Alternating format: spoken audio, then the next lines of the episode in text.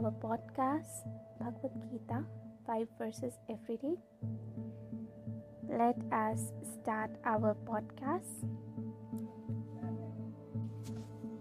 In this episode of our podcast, I will read to you the second chapter, which is Contents of the Gita Summarized. Let me give you a small summary of that. In this chapter, Arjuna submits to Krishna, Lord Krishna, as his disciple, and Krishna begins his teaching to Arjuna by explaining the fundamental distinction between the temporary material body and the external spiritual soul. The Lord explains the process of transmigration, the nature of selfless service to the Supreme, and the characteristics of a self realized person.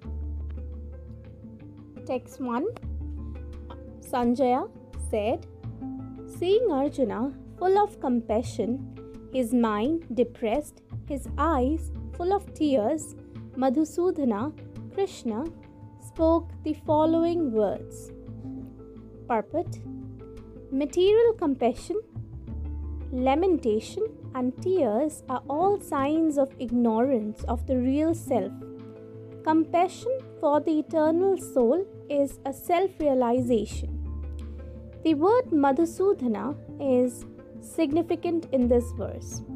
Lord Krishna killed the demon Madhu, and now Arjuna wanted Krishna to kill the demon of misunderstanding that had overtaken him in the discharge of his duty. No one knows here where compassion should be applied. Compassion for the dress of a drowning man is senseless. A man fell, fallen in the ocean of nescience cannot be simply saved by rescu- rescuing his outward dress, the gross material body. One who does not know this and laments for the outward dress is called a Shudra or one who laments unnecessarily. Arjuna was a Kshatriya and in this conduct was not expected from him. Lord Krishna, however, cannot dissipate the lamentation of the ignorant men, and for this purpose the Bhagavad Gita was sung by him. This chapter instructs us in self realization by an analytical study of the material body and the spirit soul, as explained by the Supreme Authority, Lord Krishna. This realization is possible when one works without attachment to fruitative results and is situated in the fixed conception of real self. Text 2 The Supreme Personality of Godhead said, My dear Arjuna, how have these impurities come upon you? They are not at all befitting a man who knows the value of life. They lead not to higher planets but to infamy. Purport Krishna and the Supreme Personality of Godhead are identical. Therefore, Lord Krishna is referred as Bhagavan through the throughout the Gita. Bhagavan is the ultimate in the absolute truth. The absolute truth is realized in three phases of understanding, namely Brahman or the impersonal, all pervasive nature, Paramatma or the localized aspect of Supreme within the heart of all living entities, and Bhagavan or the Supreme Personality of Godhead, Lord Krishna. In the Srimad Bhagavatam, this conception of absolute truth is explained. The absolute truth is realized in three phases of understanding by the knower of the absolute truth, and all of them are identical. Such phases of absolute truth are expressed as Brahma, Brahman, Paramatma, and Bhagavan. These three divine aspects can be explained by the examples of the sun, which has three different aspects namely, the sunshine, the sun's surface, and the sun planet itself. One who studies the sunshine is the preliminary student one he one who understands the sun's surface is further advanced and one who can enter the sun planet is the highest ordinary students who are satisfied by simply understanding the sunshine its universal pervasiveness and the glaring effulgence of its impersonal nature may be compared to those who can realize only the Brahman feature of the absolute truth. The students who had advanced still further can know the sun disk, which is compared to the knowledge of Paramatma, the feature of the absolute truth. The students who can enter into the heart of the sun planet is compared to those who realize the personal features of the supreme absolute truth. Therefore, the bhaktas or the transcendentalists who have realized the Bhagavan feature of the absolute truth are the topmost transcendentalists. Although all students who are engaged in the study of the absolute truth are engaged in the same subject matter the sunshine, the sun disk, and the inner affairs of the sun planet cannot be separated from one another. Yet, the students of the three different phases are not in the same category.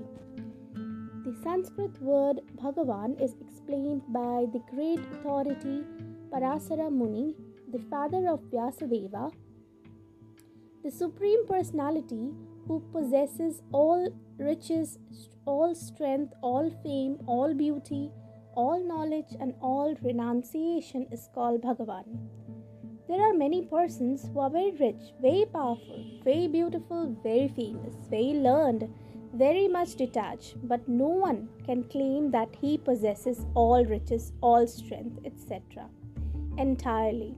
Only Krishna can claim this. He is the Supreme Personality of Godhead no living entity, including Brahma, Lord Shiva, or Narayana, can possess opulences as fully as Krishna. Therefore, it is concluded in the Brahma Samhita by Lord Brahma himself that Lord Krishna is the supreme personality of Godhead. No one is equal or above him. He is the primeval Lord or Bhagavan known as Govinda. He is the supreme causes of all causes. There are many personalities possessing the qualities of Bhagavan, but Lord Krishna is the supreme. None can excel, excel him. He is the supreme person. His body is eternal, full of knowledge and bliss. He is primeval, Lord Govinda, and the causes of all cause. In Bhagavatam, also, there is a list of many incarnations of Supreme Personality of Godhead. But Krishna is described as the original personality of Godhead, from whom many, many incarnations and personalities of Godhead expand. All the list of incarnations of Godhead submitted herewith are either plenary expansions or parts of plenary expansion of the Supreme Godhead. But Krishna is the Supreme Personality of Godhead Himself. Therefore, Krishna is the original Supreme Personality of Godhead, the Absolute Truth, the source of both the Supersoul and the impersonal Brahman. In the presence of Supreme Personality of Godhead, Arjuna's lamentation for his kinsman is certainly unbecoming, and therefore Krishna expressed his surprise with the word Kuta, where from? It means where from. Such impurities were never expected from a person who is belonging to a civilized class of men known as Aryans. The word Aryan is applicable to persons who know the value of life and have a civilization based on spiritual realization. Persons who are led by material conception of life do not know that the aim of life is realization of the absolute truth.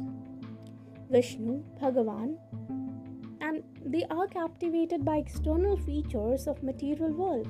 Therefore, they do not know what liberation is.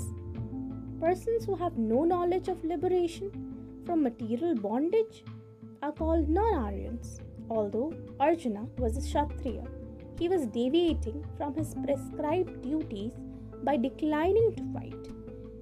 And this act of cowardice is described as befitting the non Aryans. Such deviation from duty does the opportunity does not help one in the progress of spiritual life, nor does it give one the opportunity to become famous in the world. Lord Krishna did not approve the so called compassion of Arjuna for his kinsmen. Text 3 O son of Partha, do not yield to this degrading importance. It does not become you. Give up such petty weakness of heart and arise, O chastiser of the enemy. Purport Arjuna was addressed as the son of Partha, who happened to be the sister of Krishna's father Vasudeva. Therefore, Arjuna had a blood relationship with Krishna. If the son of Kshatriya declines to fight, he is a Kshatriya in name only. And if the son of Brahmana acts impiously, he is a Brahmana in name only. Such Kshatriyas and Brahmanas are unworthy sons of their fathers. Therefore, Krishna did not want Arjuna to become an unworthy son of a Kshatriya. Arjuna was the most intimate friend of Krishna, and Krishna was directly guiding him on the chariot. But in spite of all these credits, if Arjuna abandoned in the battle, he would be committing an infamous act.